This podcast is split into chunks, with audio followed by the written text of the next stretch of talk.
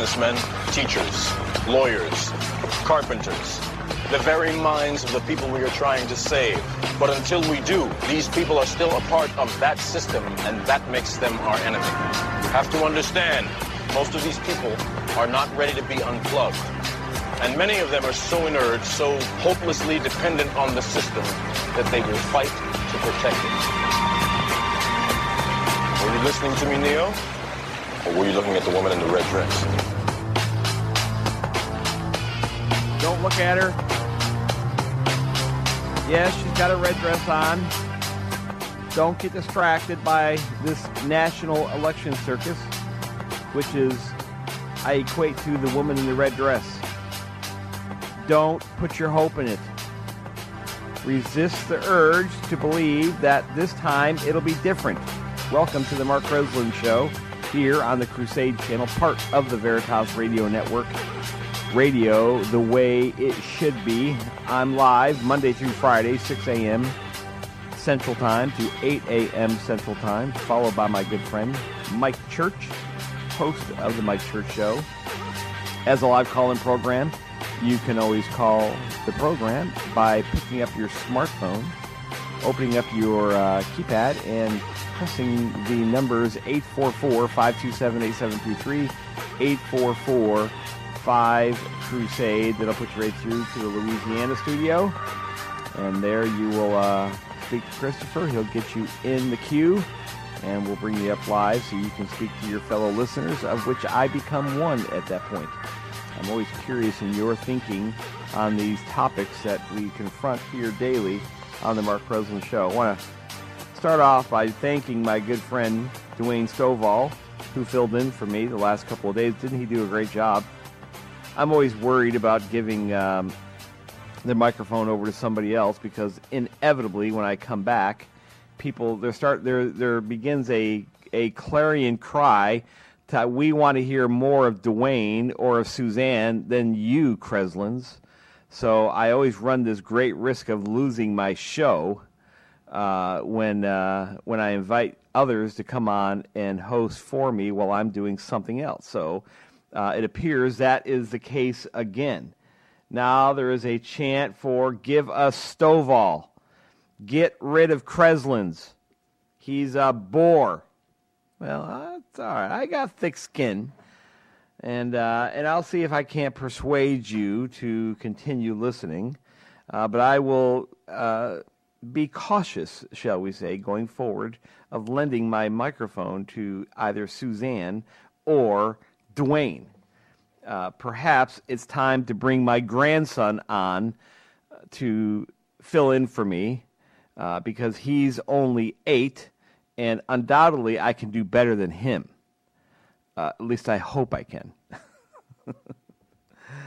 I'm glad you joined us, folks. It's good to be back in the saddle again. I had the wonderful privilege of filling in for Brother Church while he's taking a few days off of uh, to rest up, prepare for the big push into the fall. We all know what's out there. We're bombarded by it every single day. And we're going to be bombarded by it every single day for the next 90 some odd days. The most important election of our lifetime is occurring right in front of us. And um, so, uh, but nevertheless, as commentators, as social commentators, as um, political philosophers, we have to participate in this national election circus, if by if for no other reason, just to be on the air to offer an alternative, an alternative point of view about this great election circus. And don't ever kid yourself, this is an election circus. It has very little meaning beyond the fact that there's going to be a new president in name but as I've argued here numerous times on the Mark Kreslins show, it doesn't matter who's sitting in the Oval Office in January of 2017. The government is going to be bigger, it is going to be more powerful, and it is going to grow further in debt. That is just a fact. There's no disputing this. uh, even though people want to, and I kind of understand why. I used to be the same way. Um, I used to believe these elections were, you know, really mattered, and I used to believe that, uh, you know, my civic duty was to vote, and that we had a uh, we had a um, peaceful revolution every two years. I used to believe all that until I unplugged the matrix cable from the back of my head, thanks to some friends who helped me. Helped me first understand I had the cable in there. Then exhorted me to either unplug it or, in hindsight now, I kind of wished I hadn't listened to their advice and I'd left it squarely plugged in. If I had, um, I would have been uh, listening to mainstream conservative talk radio, getting all ginned up again, hoping one more time that this time it's going to matter, and that we really had a candidate this time uh, that was going to was going to teach everybody a lesson. It was going to be big, bold, brash Donald Trump, uh, and I would have probably been as excited as I see some people on my Facebook feed who have become that excited about the Trumpster. And um, and actually, you know, as I said on the Mike Church show yesterday, there are some things, as I have said fairly routinely here on the Mark Kreslins show, there are some things that Trump says from time to time that grab my attention and are worthy, in my view, of discussing. One of them yesterday, as I talked about on Mike Mike Church's show, um, was this quote that he's going to punch through the media. Well, you know, it's so funny to, to see the Never Trump crowd reject a guy who is saying a lot of the things they have asked for candidates to say for a long time. Number one, take on the media. Well, here's a guy who. Let me see if we can find that clip because I actually think it's better to play the clip. I can't. I think um, Trump has really ticked off a lot of veterans with that uh, that veteran that gave him the Purple Heart. Oh, really? Yeah. Did you hear about that? I heard about him get, some vet giving him the Purple Heart. Yeah, I think I think uh, I think a lot of veterans are actually not happy about that because why? Because what, what Trump said. What did he say? "Oh, I am so happy to have received the Purple Heart. It, it's much better than have been in the actual battle to get it." Uh, well, there's a, some truth to that. Nobody wants to get shot in the in battle. Yeah. I mean, the guy was probably just doing a nice gesture to Trump to counter the whole Khan thing out there, and I you know, was, I think it was taken the wrong way. Pro- probably, you know, we're such, you know, it's it's funny. I, am going to get to that topic here in a moment because I think there is some commentary here. I, I believe that um, Trump is going to tank himself. What's that? I'm sorry. Trump is going to Trump himself. Well, I think he might too. I, I, I think I've come to I'm leaning more in that direction. I continue to wait to see how this play out. Yeah. I'm not prepared to make any predictions about what's going to happen because I think you this such a this guy's such a volatile I, guy. I'm I'm monitoring this site called 538. It's dot com. It's, it's a, oh yeah. It's, actually, it's a pretty good um, collective um, polling. Yeah, I've been there. Yeah, and then since yesterday it flipped around. He's um he's he's now losing by thirty percent. Wow. Uh, well, yeah. the thing that as as any campaign manager will know, and certainly this is the uh, case of Paul Manafort, uh, who heads up Trump's campaign. It's August. A lot of this doesn't even matter. People don't really start paying attention to hashtag national campaigns uh-huh. until October. Well, so he, he, he he's never going to have the state of California, the high 55 delegates, the 55 um, no. college there. No, he's never going to have New York.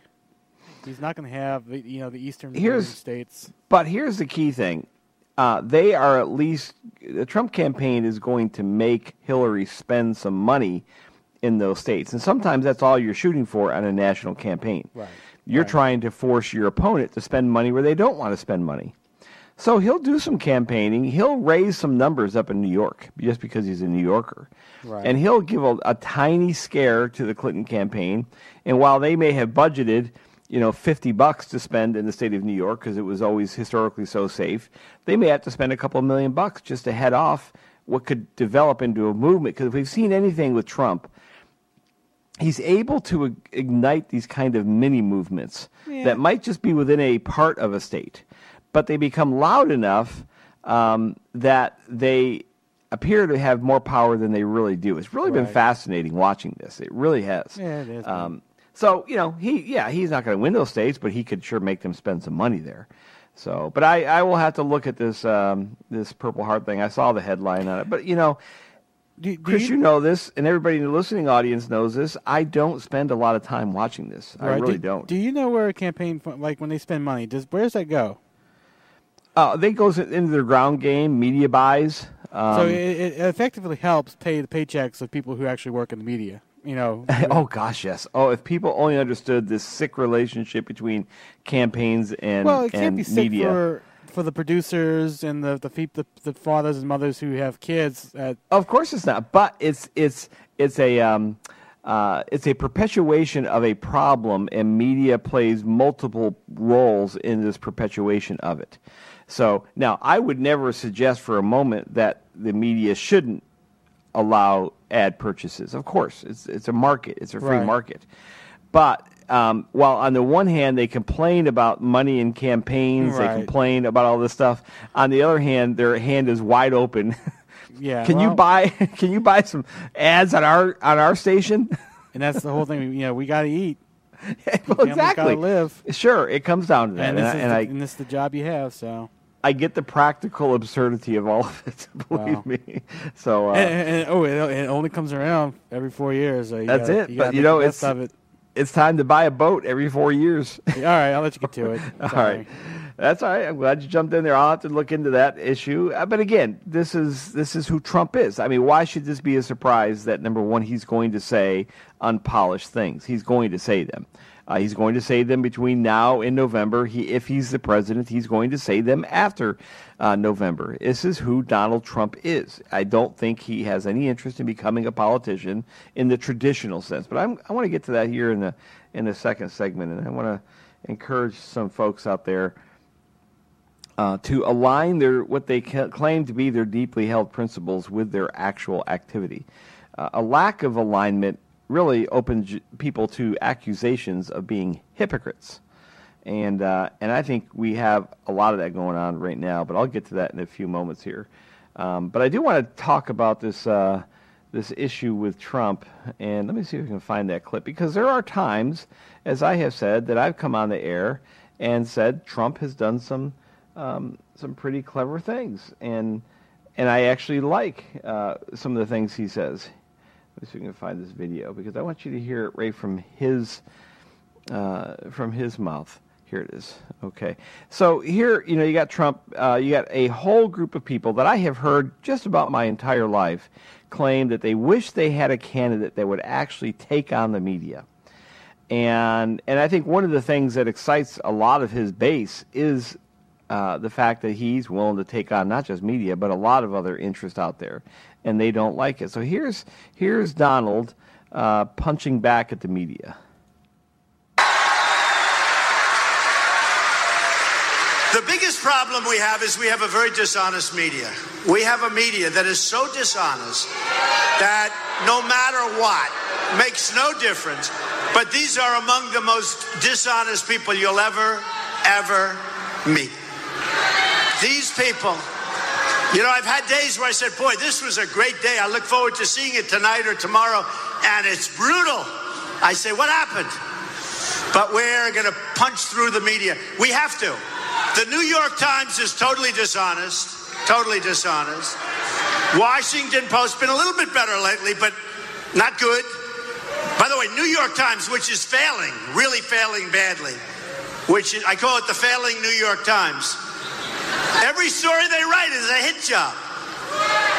I could do the greatest thing in the history of the world. I could come up with a cure for the most horrible disease in the world. And they'd give me a front page, horrible, horrible story. The New York Times is very dishonest, but it'll be out of business soon, I hope. It'll be out of business. It will.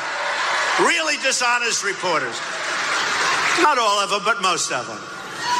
And CNN, reporters, CNN, it's like all Trump all the time. All Trump all the time. You walk out of an interview, you said that was a good interview, and then you get killed for the rest of the weekend. I want, I tell you, they are so biased toward crooked Hillary. You know, they call it CNN, Clinton News Network, okay? CNN, Clinton News Network. Totally dishonest. But hopefully a lot of people aren't watching it. Hopefully a lot of people. So I, I have to tell you this. This is very depressing. But we have to go over this because Harrisburg area, not doing too good. We got to make it do good, right? so Trump. Uh, my gosh, what a uh, what a weird political year. but you heard him there. Now, f- literally, friends, think back. How many of you, how many people have claimed for literally decades that what they wanted in a candidate was somebody who was going to take on uh, the media? Well, now you've got somebody. You got somebody who probably would have needed to be of this kind of um, uh, persuasion, personality persuasion, uh, in order to do what people have been clamoring for for decades take on the media. You know, for those of you who are under, I'd say 45, you may not remember a time when what Trump is referring to was exactly the case. The New York Times set the agenda for news the remainder of that day. So whatever the New York Times would publish in their early edition would become the news of the day across just about every news outlet. They had an almost monopolistic um, power over the news cycle, the 24-hour news cycle. And then there were other uh, uh, publications like the Washington Post, the LA, excuse me, LA Times, Chicago Tribune that would try to challenge the dominance of the New York Times, but never really could rise to that level. Uh, and this is some of the shtick that used to come from the Limbaugh show back in the 80s uh, into the 90s about the power of the New York Times. And he would routinely rail on the New York Times, rightfully so, and the conservative listening audience would cheer him on that somebody's finally exposing uh, the fraud at the New York Times, Times, which was solidly in the tank for any progressive liberal idea out there. Uh, so if the uh, Democrat Party needed to shape its message, it would go to the editors, the excellent writers at the New York Times, and they would churn out some news stories to support their position. That was just the game. That was how it was done. And for many, many conservatives, you felt like um, you were up against an impossible opponent. And the reality is the conservative uh, movement was up against an impossible to defeat enemy uh, in that in that configuration back in the 80s and the 90s, and then came the advent of the internet, and now here we are in the 21st century. Um, the uh, we're here in the 21st century, and uh, with a prolific blogging blogosphere out there. Self proclaimed journalist, internet journalist, website journalist, and suddenly the New York Times is not as powerful as it used to be. It is trying to maintain that position. And during political, uh, during election seasons, it can appear to have regained some of that power, and this is what Trump is referring to. And yet, for years, I have heard people demand this is what they wanted out of their Republican candidate, somebody who would take him on. Well, you've got somebody now, and his name is uh, with Donald Trump. And he said he's going to punch through the media. Now, he uses terms that ignite the base of the Republican Party. He uses words like punch. And uh, now, whether he does that intentionally or that's just part of his personality, then uh, it doesn't really much matter because at the end of the day, he accomplished the goal, which is to ignite the base. And the base, even though right now they will not publicly walk down the street and wear a Donald Trump sign because there's you never know what you're getting with Trump. Uh, the bottom line is, I think he's doing a good service by exposing the uh, mainstream media to some scrutiny. Granted, the scrutiny is of limited value because it's coming from Donald Trump. But I will tell you that it shakes those up in the listening audience who were there as Donald Trump was speaking looking into the camera. Don't forget, when he was being recorded saying those things, there was actually people behind the camera there. There were reporters in that audience as he looked across the audience and said, The media is totally dishonest. And uh, they heard it loud and clear. They had to sit there while people cheered around them. Now, granted, most media people have pretty thick skin, most, not all, but most. They, um, they can take all sorts of crit- critiques from people like Donald Trump because they look down their nose at him, anyways.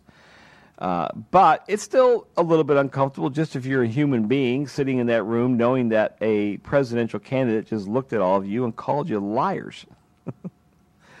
so I think in that regard, I will give a hats off to Donald Trump for his speech there, but I will always qualify it with the fact that I will not be voting for Donald Trump. And I think you all know that. I will not moderate. I will not change my position on that because the Trumpster says things that I think need to be said from time to time. Uh, it does not persuade me to vote, and I'm going to get to that uh, later on in the show. Why I think that is really the minimal standard of civic duty. We we think it's this. Oh, you watch Kreslins. I'm going to show up in November, and I'm going to march right into that voting booth, and I am going to press a button and I'm going to communicate to the whole world what my in my desires are, and then I'm going to get that I voted sticker, and you just watch. I'm gonna I'm gonna display it to the entire community that I participated in a peaceful revolution. Well, folks, if that's how we measure civic duty, well, we do not understand what civic duty is then and I'm going to refer to an article here in uh, later on in the show from John Whitehead over at the Rutherford Institute, and uh, it will be interesting. It'll be something I think you need to be listening to. But um, I did want to just open up with some comments about uh, Trump, and, and, and he's created some somewhat of a mess, and I, I don't I haven't followed the whole Khan controversy out there apparently those two gold, uh, gold star parents that were at the DNC. I think, as I was telling Christopher earlier, you know, let's be honest, folks. It's August. The campaigns are not really all that worried right now. If uh, if that boondoggle had happened in October, perhaps some of the campaigns would be a little bit more nervous. But the average person in uh, hashtag the American Union doesn't really start paying attention to politics until September, October. If you watch the spending curve on national campaigns, their spending increases uh, based on a calendar. Right now, they're not spending a lot of money. Um, in some states, they are, but when when you the, the real spending is going to come in October. That's where they're going to uh, really mobilize or get out the vote effort. They're building it right now, but they're going to mobilize it in October with early voting that starts. Um, they're going to start buying massive media buys in October. Right now it's August. They know that a good number of people in the hashtag American Union are on vacation. They don't want to be bothered by this stuff. Uh, they don't want to be bombarded while they're on vacation. So, if Trump was going to have a massive misspeak, and again, I don't know too much about the controversy there with that Gold Star family, but apparently it it sounds like uh, he threatened to nuke uh, Russia. the way the way this stuff is getting reported, again, I don't know what he what he actually said, but um, uh, you know, Trump is going to do this for the remainder of the campaign, and and for those of you who are supporting Trump, you just kind of have to cross your fingers and hope he doesn't step into it too much. Uh, the one person I kind of only at a very small level feel sorry for is um, Pence. Um, you know, I, wonder if uh, he's having any regrets signing on to the Trump ticket. I, I, I had honestly thought during the hunt for a vice presidential candidate, I had honestly wondered if he was going to find some kind of acceptable candidate to conservatives to join the campaign because you got to know Mike Pence had to know when you hook your wagon to the Trump train, uh, you're going to be in for a ride. Uh, probably a ride that at times is going to make you very uncomfortable. And I think we're beginning to see a little bit of that in Pence um, as he has to go out and kind of defend. You know, most campaigns, the the president is allowed to moderate. The presidential candidate is allowed to moderate to the center, and the bulldog is usually the vice presidential candidate, and uh, that's their role in a campaign. Typically, the president is to look statesmanlike. He's to issue high-minded. high-minded policy objectives and visions for the nation and our impact in the world and then the vice president is supposed to come along and take out the knees of the opposing presidential candidate. Oddly enough only in this election do we have it exactly the opposite. The bulldog appears to be Donald Trump. He is the one that is going to go out and try to take Hillary's knees out. And Pence is going to have to come behind and straighten out what Trump just said, or at least attempt to straighten out uh, what Trump just said. And uh, it's this is this is as I said, as I've said for the past few months, this is a election like no other.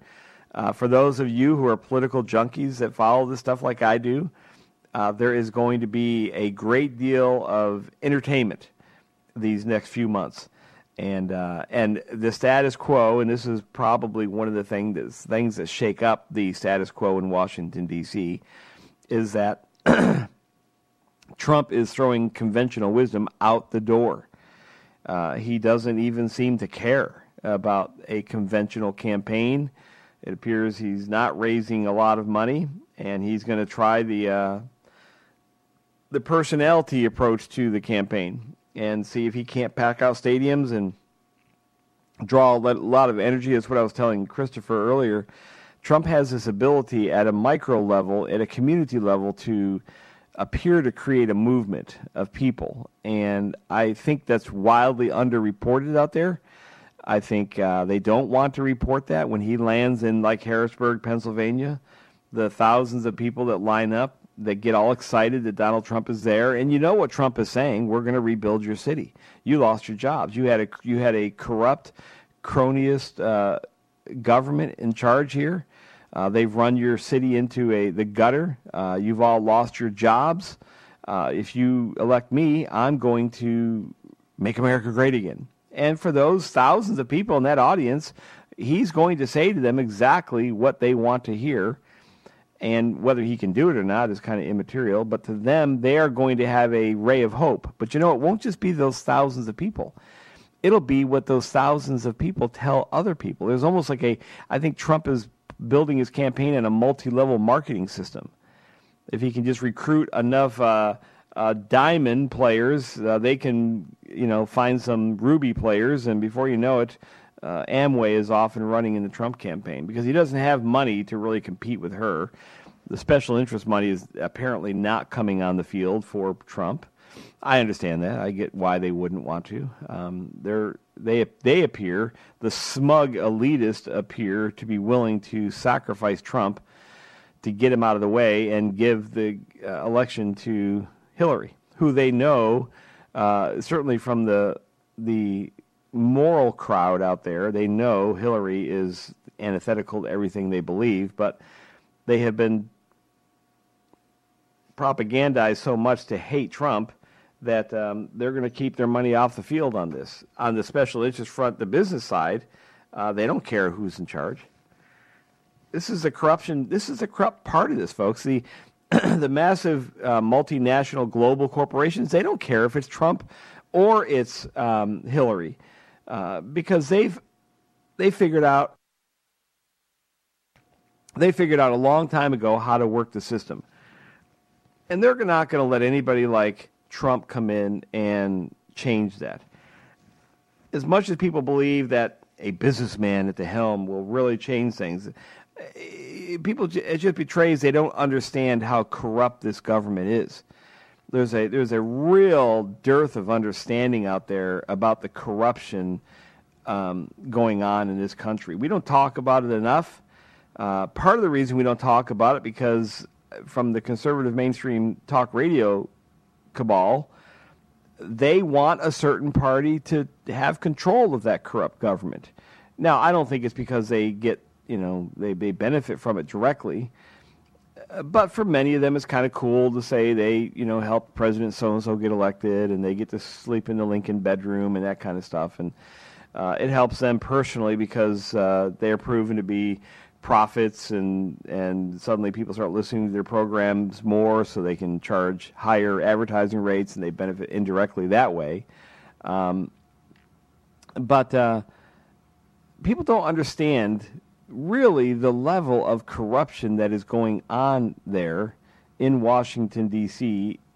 every single day. And I can tell you why. Because we're not doing anything about it. People still have this mindset that their only duty is to go to the polls. The whole, look at this. I mean, just just look at this election campaign. There are going to be hundreds of millions, billions collectively of dollars spent for something to happen on one day in the month of November. There are billions of dollars that are going to come onto the political field trying to get a particular candidate in the in power in Washington D.C. and people buy into the belief that that's our civic duty. That's just how things go here in America. We don't do things any different. We just do the same thing every four years. We've done it since uh, uh, 1792, and we're going to do it, you know, until 3047. You know, um, we just don't change. So the fact that there is really no substantive change merely betrays the fact that most people don't understand how corrupt this government is, how evil it is. Uh, they've they've drank the Kool Aid that the Democrats are more evil than the Republicans up there. Uh, there's a reason, folks. I call it a bipartisan, corrupt, and morally bankrupt national masquerading as a federal government there. Again, it's not just a clever term I came up with.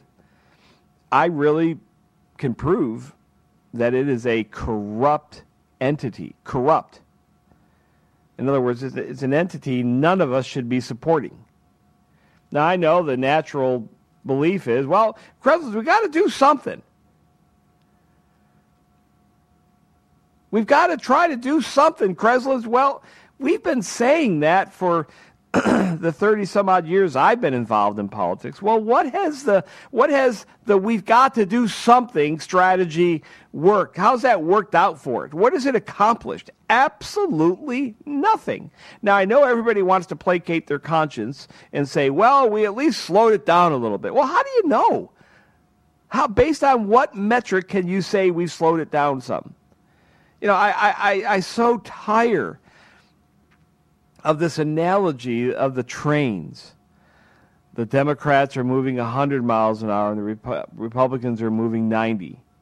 We're all, but but both trains are going off the cliff, Kreslins. We know that, but one's going to run us off the cliff faster than the other. So so somehow there's some moral rationale, there's some moral superior, superiority to vote for the Democrats based on 10 miles an hour in this imaginary analogy. What if the facts were both trains are going 100 miles an hour? What if that's the actual fact base? That both parties are corrupt. They're just corrupt. They, the corruption comes out in their abuse of power the corruption comes out in violating their oath of office. The corruption comes out in their distribution of of uh, of um, of uh, financial resources that flow into that cesspool every year. The corruption comes out in their uh, failing to keep their promises. the corruption comes out in a whole host of ways. What if both parties are equally corrupt? Well, what do you do then? Then, then how do you justify believing that if I just vote harder in November, uh, this time it'll work? This is the uh, definition of corruption dishonest or fraudulent conduct by those in power, typically involving bribery.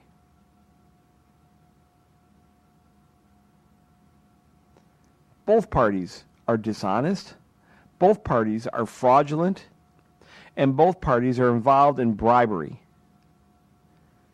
Now, does it really make sense to say one is 100% dishonest, fraudulent, and open to bribes, and the other one is 90% fraudulent, dishonest, and open to bribes, and therefore I'm going to feel good about myself voting for the 90%? You see, folks, when we reduce our civic responsibilities, as we like to say, to voting, you're part of the problem. If you think that's the extent of your civic responsibilities, your duty to your fellow man, and as Christians, your duty to God, is to run and vote for the 90% corrupt party over the 100%, if that's even the case. I don't think it's the case at all, by the way. I, as I just said, I think they are both 100 mile an hour trains. And I think they're both going off the cliff my question routinely is how about we don't go off the cliff? Why do we have to go off the cliff? Why is why do we have to go off the cliff? Why is it so ingrained in us that the only solution to the problems we face is to drive off a cliff? Why do we accept the premise of that discussion? I, I really, really don't understand it. I mean, I let me let me say this before I sound too haughty here. I used to be in that ilk. I did. I used to participate just like that. I voted for the 90% evil because I was feeling better about myself for not voting for the 100% evil. I did. But, folks, as I've said many times in the program before, it's okay to be wrong. But it's not okay to stay wrong. Once you realize you're wrong, it's not okay to stay wrong. Now, does that mean that for the time being it's kind of lonely out there? You're you're one of the few voices uh, that are willing to uh, uh, accept the notions that we're dealing with a bipartisan, corrupt, and evil government. Yeah, it's kind of lonely out here. I'm I'm I'm in that camp. I don't have a lot of people that say, well you're right, Kreslins. We probably shouldn't participate in this system of government. We should write in, I don't consent to this system of government. Believe me, for every one person that agrees with me on that, I hear 50 that say, I'm being irresponsible. I'm voting for Hillary by not voting for Trump. you've all heard it. I mean, you've all heard the every mainstream talk radio host is saying that now. We've got to hold our nose to vote for Trump. Blah blah blah blah blah. If we don't vote for Trump, we're voting for Hillary. All that all that baloney I've heard for years. So for every one person that agrees with me that the best thing to do is to write in, I don't consent to this system of government. Uh, I hear 50 will condemn me as a traitor, will accuse me of not fulfilling my civic duty uh, will accuse me of, you know, he's essentially supporting uh, the Democrat as if they're less evil than the Republicans. And uh, so it's kind of lonely. Yeah, I get it. It's you know, so when you when you take the stance that I I have taken, and I will not moderate this view. Believe me, I, I will feel no tempted. When is a stupid election?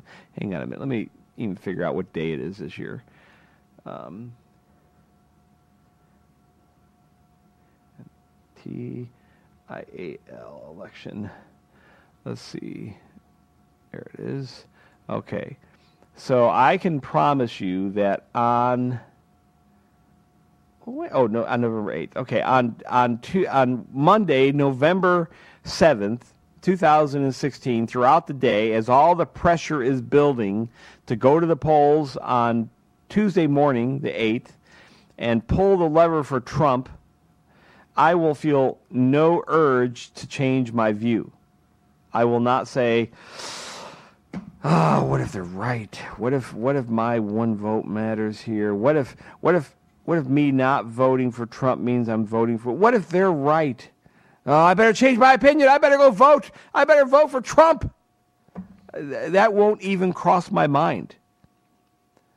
November 7th, I will be intending to write in, I don't consent to this system of government. And November 8th, I will actually do that. In fact, if I'm able to, I will take a picture of it and post it on my Facebook page, assuming I'm still here. like I said, it's okay to be wrong. It's not okay to stay wrong. I now have to do other things, like come onto the radio program Monday through Friday, 6 a.m. to 8 a.m. Central Time, and persuade, beg, plead, cajole people to reconsider uh, how they are acting, how they are fulfilling their true civic obligation. How about we talk about secession? How, how about we talk about educating our friends, lovingly educating our friends, our families, our colleagues, our coworkers, our our sisters, our brothers that the way to fix this mess is to get away from those who are in control of creating the mess, ID, i.e., Washington, D.C., the bipartisan corrupt. How about we have that conversation? No, no, no, Kreslins, we can't do that. We're a nation. We're one nation under God, indivisible. Oh my gosh, Dwayne. I mean, uh, Mike Maharrey. If you didn't hear my interview with Mike Maharrey yesterday on the Mike Church Show. I'm going to get that clip somehow and get it up on my my uh, Facebook page. You have got to hear this. He wrote a stunning article uh, and absolutely obliterated the idea that we should be a nation and that we should and that we are a nation. Uh, I asked him at one point during the interview, "Well, Mike, uh, what's the big deal about calling ourselves a nation?" And there was a little bit of a pause and then Mike came out and he said, uh, because it's not true. and here, I was expecting, you know, this this uh, philosophical answer and and explained explaining to everybody why they shouldn't use the word nation. And his response was profound. Why shouldn't we use the word nation to describe who we are? Because it's a lie to use it you're actually propagating a lie by using the word nation. We are not a nation. And in a weird kind of way, don't we trample on the sacrifice of those who died on battlefields in the 1770s to give us a union? a republic made up of little republics, i.e., states, who then confederated with one another and formed a union? Don't we actually trample on their blood sacrifice when we describe hashtag the American Union as a nation? Mike is exactly right. We are propagating, we are advancing a lie. It's not true that we are a nation. I loved his response. It, you got to hear the interview. It was. I don't do great at interviewing, but it was one of the best interviews I've ever done, and uh, uh, it's why I don't have a lot of guests on my show. I'm not that great at it. So uh, uh, I will find a way to get that clip out there because I think it's important to hear that interview. I think Mike's got it exactly right. At a minimum, if voting means nothing, what you can do today is purge your vocabulary, purge the word nation from your vocabulary. Stop calling it a nation. By doing so, you just perpetuate the problem. All right, folks. Well, if you like what you're hearing on my show, the Mark Kreslin Show here, or any other show on the Crusade Channel, why not support our crusade for the truth by becoming a Founders Pass member today? Please do so. We've got our August targets we're shooting for. We are shooting for the magic 3,000 subscriber base. We're getting very close to that. but we need more of you who are listening to please consider stepping up and becoming a Founders Pass member and doing so today. It'll cost you 23 cents a day. That's it. By becoming a Founders Pass member, you're going to be able to listen live. You'll be able to download these shows. You'll be able to follow shows like uh, my good friend Mike, uh, Mike Church, who hosts the Mike Church Show, my good friend Gregory Carpenter's Reverse Deception, Michael T. George's uh, My Story of America, on and on and on, Dr. Professor Kevin Gutzman's Constitution Hour. You'll have access to all those shows, being able to download, re listen. But on top of that, if you become a Founders Pass member in the month of, um, of uh, August, we're going to ship you a free copy of The Road to Independence on DVD. This is the real story of the Declaration of Independence, written, produced, and directed by our good friend Mike Church, host of The Mike Church Show. You'll get a free copy of that. if you become a founding father, or a crusader, or you make a $500 cash donation to our monthly crowdfunding campaign, you're going to also get a free, beautiful, handmade wooden kitchen cutting board from our good friends at McClureBlock.com. Folks, these folks support our shows. Without the folks like those, uh, our friends at McClure Block, uh, it would make getting this message out all that much more difficult. So, if you become a founding father, a crusader, or you make a $500 cash donation to our monthly crowdfunding campaign, you're going to get one of these beautiful. And I mean, I've got one. I'm looking at it right now in my kitchen. We've got a beautiful one there. So uh, please consider becoming a Founders Pass member at a minimum. If you can become a founding father or crusader, that's uh, helpful as well. So join our crusade today and become a Founders Pass member by going to VeritasRadioNetwork.com forward slash the join button, or just like dummies like me, click on the join button or you can call 866-483-3833. That's 866-483-3833, and they'll take your information there. This is the Mark Kreslins Show on the Crusade Channel, part of the Veritas Radio Network, radio the way it should be.